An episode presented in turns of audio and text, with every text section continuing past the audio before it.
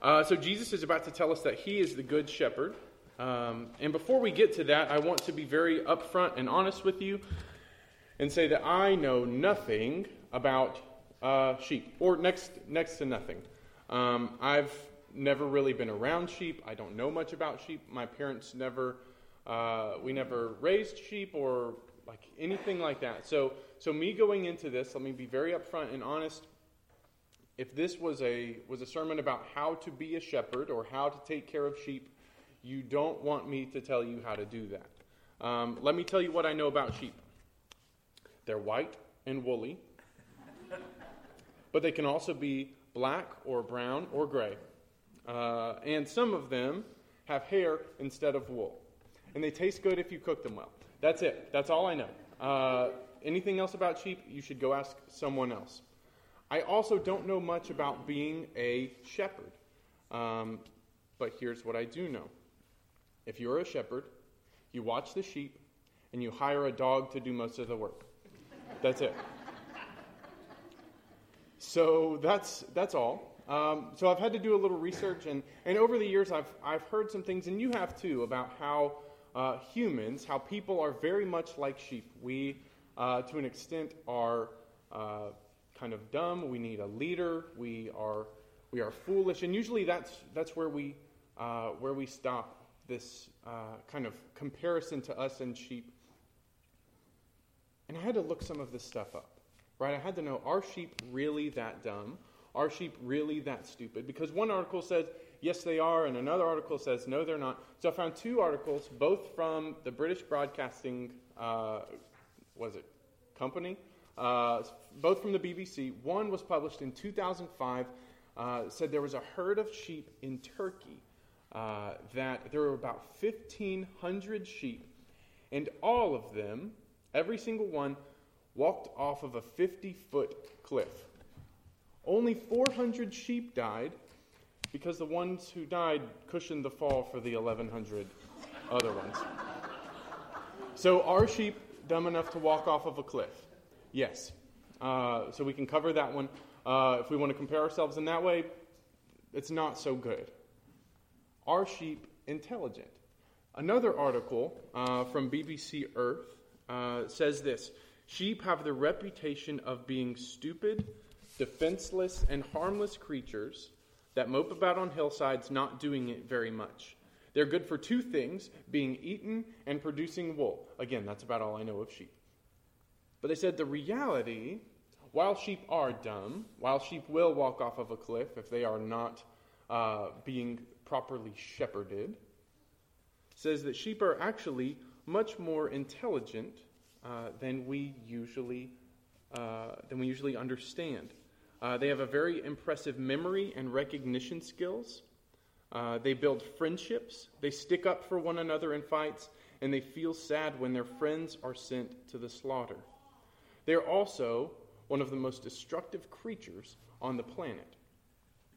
If we take all of this together, if we put all of these ideas together, are we like sheep? I think so. We are dumb enough to walk off of a cliff if our leader does.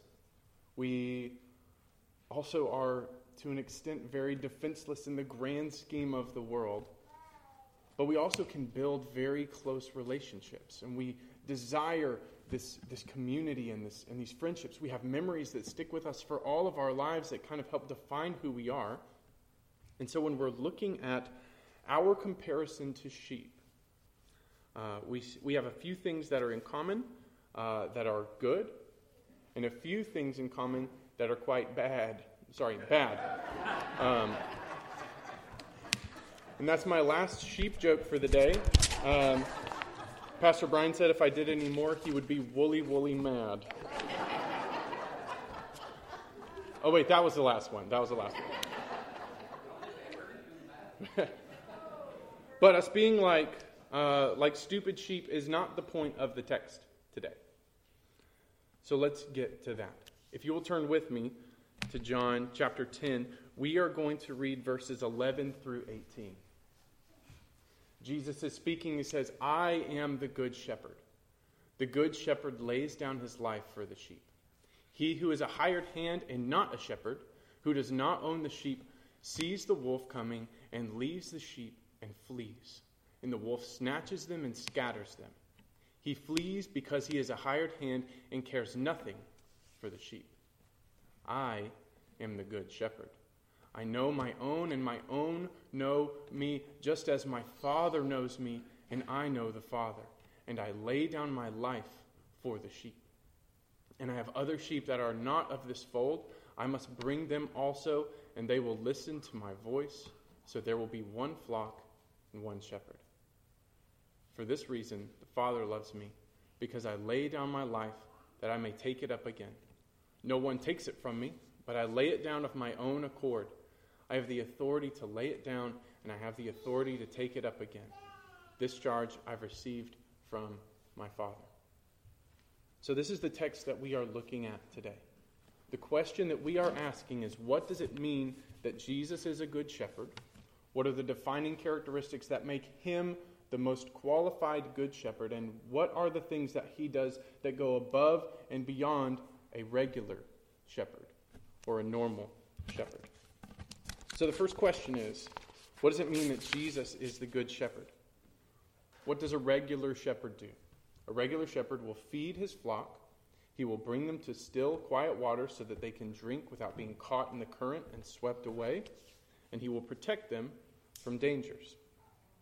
As we read this text and as we look at this passage, there's a, there's a text from the Old Testament that will probably come to mind uh, into your and my minds, ones that we've looked at uh, once already. We will look at again before, uh, before we leave today, and that's, that's Psalm 23. Um, in this passage, you probably remember David, who's writing the psalm, is a shepherd. David knows what it means to take care of sheep. David knows what it means to, uh, to protect them from, from wolves and from danger. And we even read from like lions and bears. That's, that is crazy. But David knows what it means to be a shepherd. He knows what a sheep needs and what they want. So David is more qualified than me to care for your sheep. If you need someone to watch for your sheep, talk to David. I know he's dead, but he'll probably have better advice than I do. Um, so immediately Jesus is saying this, and the people are remembering. They're saying, Oh, where have I heard this, this shepherd idea? Jesus says, I am the good shepherd. They're saying, Oh, Psalm 23. And if we keep reading in the passage, if we keep reading in John chapter 11, as soon as you get to verse 19 through uh, 19, 20, 21, you're going to see that the people start getting very angry. The people start fighting and arguing with each other about what Jesus says. And why do they do that? It is because, if you will remember, Psalm 23, verse 1 says, The Lord is my shepherd. The Lord is my shepherd. And so, by Jesus claiming to be our good shepherd, who is he also claiming to be? He's claiming to be God. And I want you to imagine this with me. Let's, let's, we're, again, we're used to this. Do we know that Jesus is God? I think we've already confessed it today. We'll confess it again before we go. So you and I know, we kind of have this, this inside information that Jesus is God. But for the first century Jew, they are waiting for the Messiah to come. They are waiting for God to come and free them from their Roman captivity, from the captivity and slavery to their sins. And so Jesus, by standing in the temple, by standing in this place with all of these teachers, is saying, I am the good shepherd. I am God who is going to take care of you. And the people start getting mad because who can claim to be God? And we would do the same thing. If someone came up here and was, was teaching to us and was preaching and all of a sudden said, Oh, and the reason I know all of this is because I'm God, come to tell you this information, we would also get very skeptical. We would also get very angry and probably drive them from our pulpit and never invite them to come and speak at our church again. So before we get all like mad at these people, like, oh, how can they be so mad at Jesus for saying this? Their hearts are still stone. Their eyes are closed. They do not yet see Jesus for who he is. You and I have not only the ability of, of hindsight, of being able to read the full scripture and see where Jesus is God, but these people haven't read the rest of John. John, who at the very beginning in John chapter 1 says, In the beginning was the Word, who is Jesus. And the Word was with God, and the Word was God. He was in the beginning with God. All things were made through him, and without him, nothing was made that has been made. So when you and I read the book of John, when we read and we get to chapter 10, which is about halfway through John, we are already comfortable with the idea that Jesus is God. But the crowd, the people around him, are very uncomfortable with Jesus being God. They're very uncomfortable with the idea that Jesus is their shepherd because they're still waiting for the shepherd to come. They're still waiting for the shepherd to come. As John writes in his gospel, he's very slowly and consistently telling us that Jesus is God. Jesus created all things, and we see that he is the only begotten Son of God, which means that Jesus wasn't simply born as a man, but Jesus is God who became man. Right? So he wasn't just made. Jesus is not a creation, but instead Jesus is God who becomes man to be a sheep with us. This is going to be very important for us to, to understand today. God is the shepherd, but Jesus has become one of us. So if Jesus is God,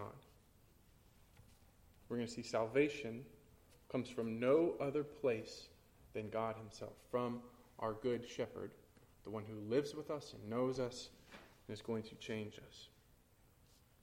So, what does Jesus do that other shepherds cannot? What does Jesus do that other shepherds cannot? Burley, if you'll go to uh, verse 17 for me. Nope, verse 11. Um, he says, I'm the good shepherd. What is Jesus saying the good shepherd does? Lays down his life for the sheep. It says the good shepherd lays down his life for the sheep. Now, as I've previously stated, not a shepherd. I don't really care about sheep that much. Would I lay down my life for a sheep? No. And to be honest, I don't even know if there's anything that I own or that I possess that I would lay down my life for. Right? Like my house, if my house was going to burn and all my possessions in it, or me die, if it was one or the other, I'll let my house burn. I'll let my car burn. Right? These things are replaceable. These are things that I own. These are not things that I really care about to put my life in the line. Are there things that we would lay down our life for? My wife, my kids. But Jesus doesn't say, hey, I'm a good husband who lays down his life for his wife. Hey, I'm a good father who lays down his life for his children. He says, I'm a good shepherd who lays down his life for his sheep. A good shepherd, like we said at the beginning, is going to feed the sheep, it's going to lead them to water, and is going to protect them. If a shepherd dies, are the sheep going to have good food to eat? Maybe, until they eat it. Are they going to have still water to drink? Yes, if the shepherd has brought them to that, until they wander off and find dangerous water. Are they going to be protected from things like wolves that we're going to see in John chapter 10? If the shepherd is dead, will the sheep be protected? No. So we're going to see that Jesus, by telling us he lays down his life for the sheep, is going to be saying something very confusing. He says, I'm a good shepherd and I'm going to die, which means the sheep are defenseless. So, why does Jesus die? Why does he say this good shepherd is going to die? And it's not even a possibility of him dying. Jesus doesn't say, I'm willing to risk my life for my sheep. Jesus doesn't say, I'm going to go into battle and maybe die. But instead, Jesus says, I'm the good shepherd. I will die. I will be dead. And John knows this. When John's writing this gospel, remember, John has seen this firsthand. He has seen Jesus beaten and nailed to the cross and put into a grave. And so he knows Jesus means it when he says, I lay down my life for the sheep. There's a commentator, his name is D.A. Carson, and he writes on this idea. He says, The good shepherd does not merely risk his life for the sheep, but instead he lays it down. So he's not just risking, he's not saying, Oh, I may die, it might be dangerous, but instead Jesus is saying, I am intentionally, as the shepherd, going to die. This is a very intentional and purposeful death.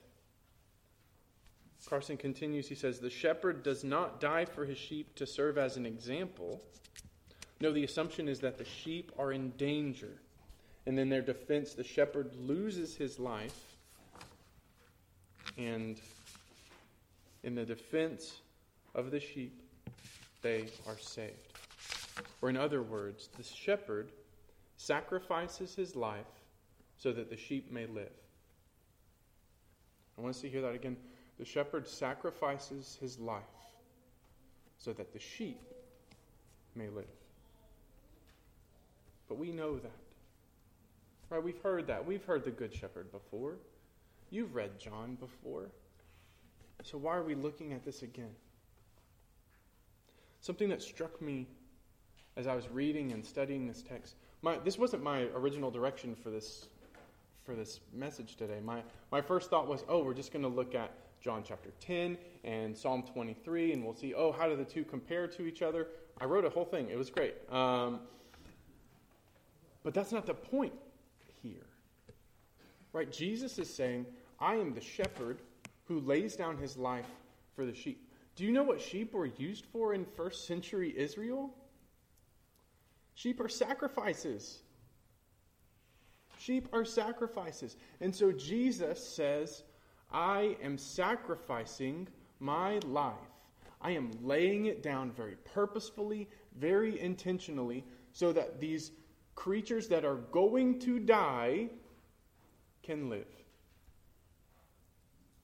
Jesus lays down his life so that sheep, like you and me, who are going to and deserve to die, can live. The Good Shepherd not risking his life, but laying it down for the sheep. So, why is this a big deal? Why are people getting frustrated and mad even at this idea? Um, there's another another commentator I, I was reading this week um, that I had not read before. He's a he has a PhD from Cambridge. Um, he's a he's a Bible professor at the um, in a I think it's a seminary in like New England somewhere over there. Uh, his name is Rodney Whitacre, and in his commentary, he says the idea of voluntary and vicarious death for the sheep is not found anywhere in the Old Testament or ancient literature. The idea of a shepherd laying down his life intentionally and vicariously for the sheep is not found anywhere else in ancient literature. So Jesus is saying you think a good shepherd takes care of sheep. You think a good shepherd feeds them and waters them and makes sure they are safe from danger. When Jesus says, no, the good shepherd actually lays his life down so that the sheep can live. So, why does Jesus do this foolish thing that no good shepherd would actually do? Because when the shepherd's dead, who's going to protect them from the wolf? Nobody. Who's going to lead them, like we said, to new, new pastures and new waters? Nobody. So the good shepherd, if they're dead, is not going to do any good for the sheep. And Jesus says, I'm the good shepherd. And the reason I'm the good shepherd is because I lay down my life for the sheep. Why does Jesus do this? Why does he lay down his life for the sheep? It's because he loves the sheep. Now, we'll, we'll get back to how does, how does this relate to us like being taken care of because as we said, a good shepherd who dies is not going to do a lot of good for the sheep. But give me, give me a moment. Give me a moment. Jesus loves the sheep. When we go to verse 12, we see that there's a threat of death for the sheep. And here it talks about this man who's a hired hand. Um, and sometimes uh, people have, uh, throughout history, said, Oh, who's this hired hand that Jesus is talking about? Some people say maybe it's a religious leader uh, who's only taking care of the sheep so that they can get paid.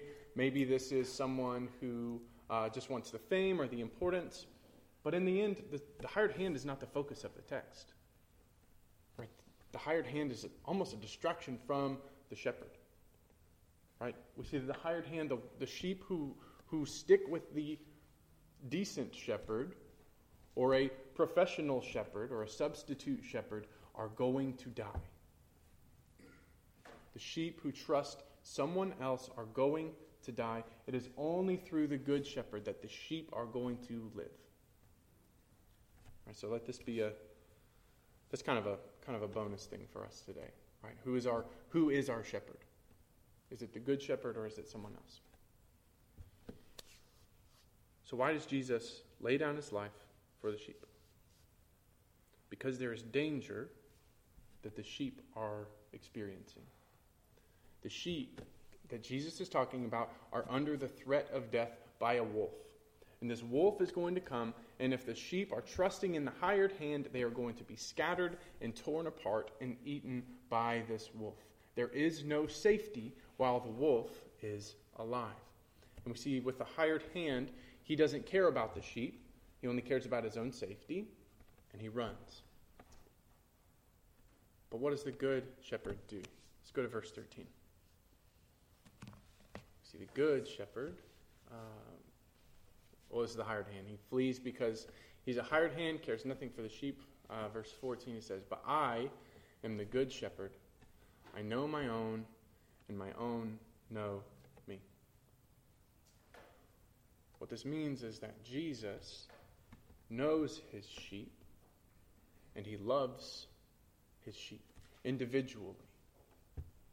Right? We, we read in other places where, where Jesus talks about there's a shepherd who has a hundred sheep and one of them is gone. How does he know one is gone? Probably because he counts. But you know, he probably knows which sheep is gone too. He knows the name of the sheep. He knows it maybe has a tendency to walk away and to run off. And again, I don't know how to distinguish sheep from each other. No clue. But for those of you who have animals, do you know the names of your dogs? Do you know the names of your cats? We know the names of our kids. We know the, the names of the people and the things that we are around and that we are familiar with.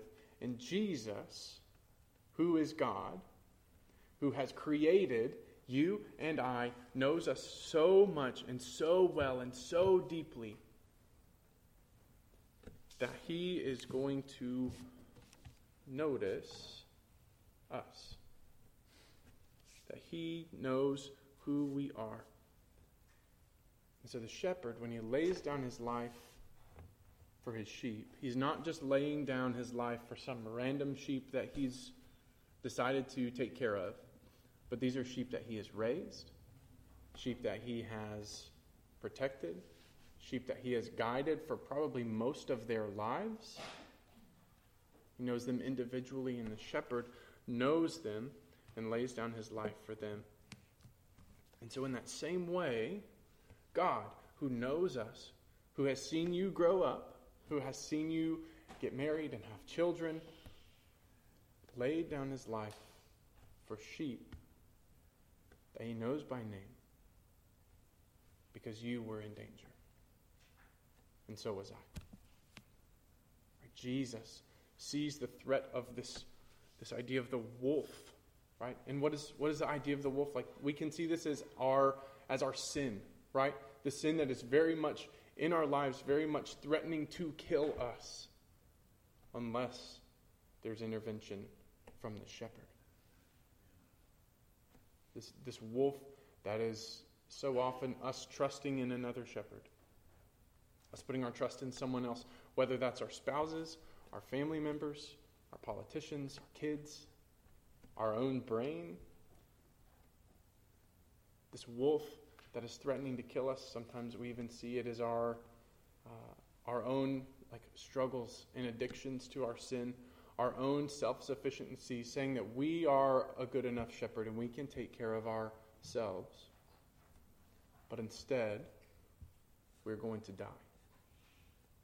So Jesus comes and finds this wolf and kills them so that you and I can have a new way of living. And we get too comfortable with this idea. I know that I do.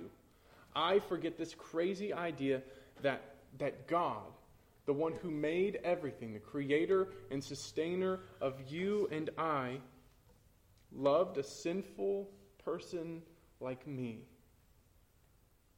That he came down and fought my sin and fought my death and killed it, but it cost him his own life. I forget that God dies so that I can live. The Good Shepherd laid down his life for me. And for what purpose? What purpose does Jesus die? It's so that you and I do not have to live in the same way anymore. Think about the sheep who is in a new pasture and there is no threat of a wolf. What are they free to do? They're free to go wherever they want. Right? They're free to find the best grass that is around. They're free to go to any part of the stream because the threat is gone. The threat has been removed. So, with you and I, what does that mean for us? If our lives have been changed, the wolf that is our sin and our death has been killed and destroyed and thrown onto the ground. If we live in the same way we did before the wolf came, then we are wasting this perfect gift that God has given us. So, Jesus, being the Good Shepherd, not only kills our sin and our death, but he brings us to a new way of living. Right? This reminds us uh, of Psalm 23. Right? We said that uh, even though we walk in the valley of the shadow of death, we fear no evil. Why? Because God is with us, his rod and his staff take care of us. We don't have to worry about the, the valley of the shadow of death because the threat of death is gone. The threat of our sin is gone. It's been taken care of. It's been killed by the shepherd. Uh, kind of a kind of a cool thing here in, in Psalm 23, the, the idea of a rod and a staff. Do you know what do you know what those two are? The rod is essentially a like a club that he would defend the sheep with. He would kill the wolf with the rod, kill the wolf with the club, but the staff is something that he uses to guide the sheep to move them forward, to bring them to a better way of living, to a new pasture, to a new set of quiet water. And so we see the two things go hand in hand. Once the wolf is dead, the shepherd can drive us to a new way of living. The sheep doesn't stay where it was when the wolf came, but instead, the shepherd brings it to a better spot. Same is for you and me. Now that my sin is dead, I can live in a way that is newer and fuller than I ever have before because my sin, my guilt, my shame, my anger, my frustration is all dead. It's been, it's been defeated and it's killed at the foot of the cross, and I can live fully for the first time. Because my shepherd is good. Because my shepherd has taken my sin and the death that I owed and has taken it himself. What else do we see in the passage? We're going to deal with some of the harder stuff now. Right? What do the sheep do without a shepherd?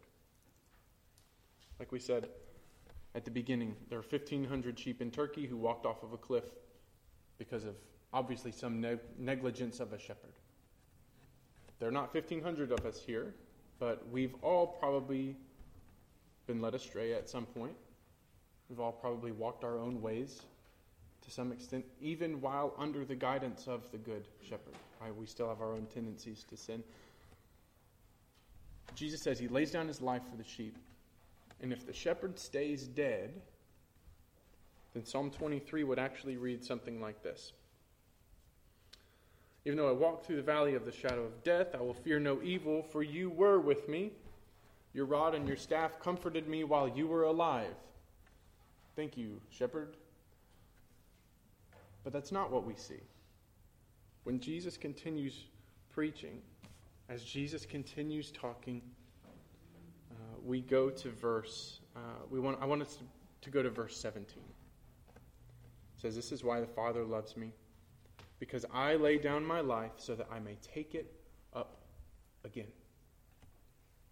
Jesus sacrifices his life so that he can take it up again, not only killing our death, not only killing our sin, but giving us this new way of life by showing us himself.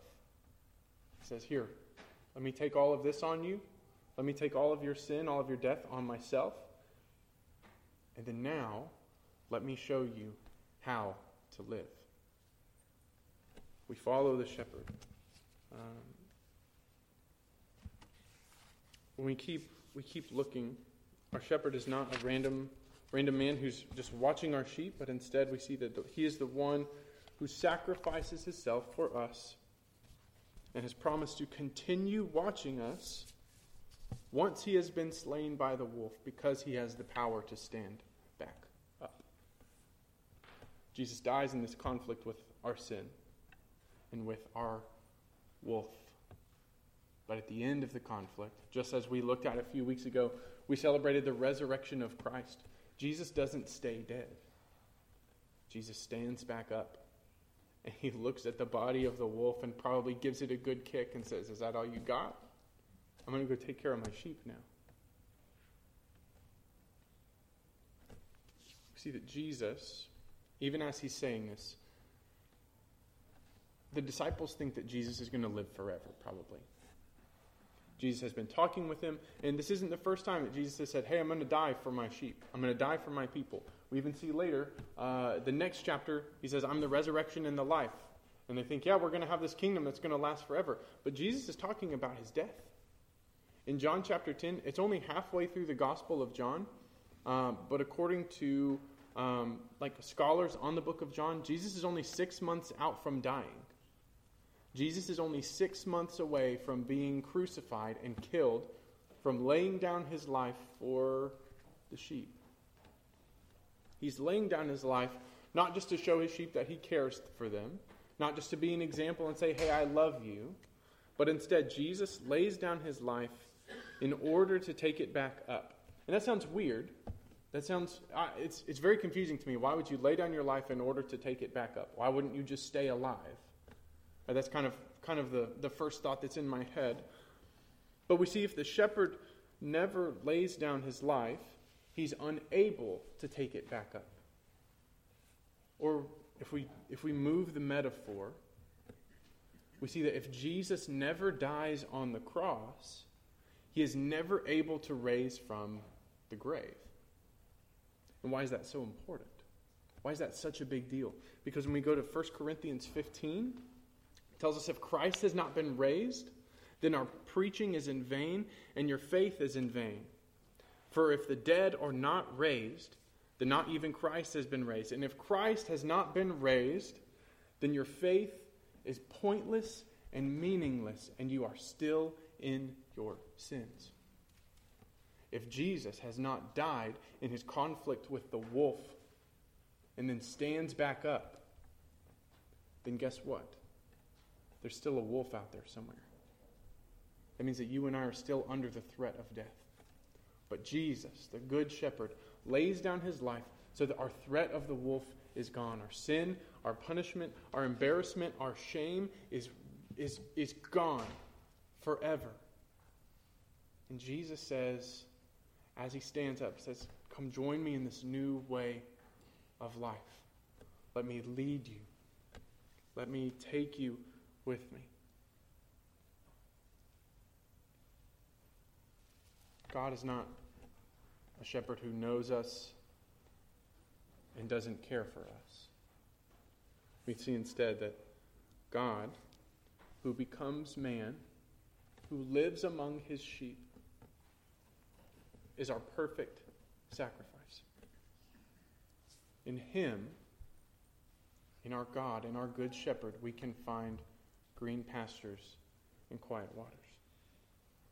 Because of our God, we can say we fear no evil, for he is with us. Because of him, we have salvation and fellowship with God. Right? He says, I have this fellowship with God. My sheep know me just as I know the Father. This means we can have a relationship with the real God who made us and knows us because of Jesus' death. Which enables us to say, We will dwell in the house of the Lord forever.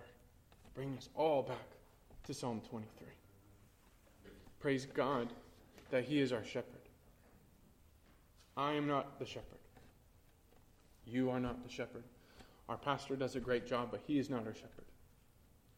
It's because of what Jesus has done for us that we can say with confidence, The Lord is my shepherd. I have everything that I need. Praise God He is the good shepherd. Let us pray. Father, we thank you for your goodness to us, for your love for sheep that do not deserve life, for sheep that do not deserve to know you, but that you have given your life for us so that we not only can live now, but we can experience a new way of living. God, help us. Help us to know you more. Help us to trust you. Help our faith to be, to be one that moves and that grows as you lead us to these new pastures, as you lead us to these quiet waters. God, continue to restore us so that we may praise you, that you are the shepherd. Bring us to this fellowship that we have with you, where we can sit at a table and feast with you because of your sacrifice for us. Father, take away our sin. Continue to make us holy. Continue to make us like you. Drive us to the shepherd. We love you. We praise you. In your name we pray. Amen.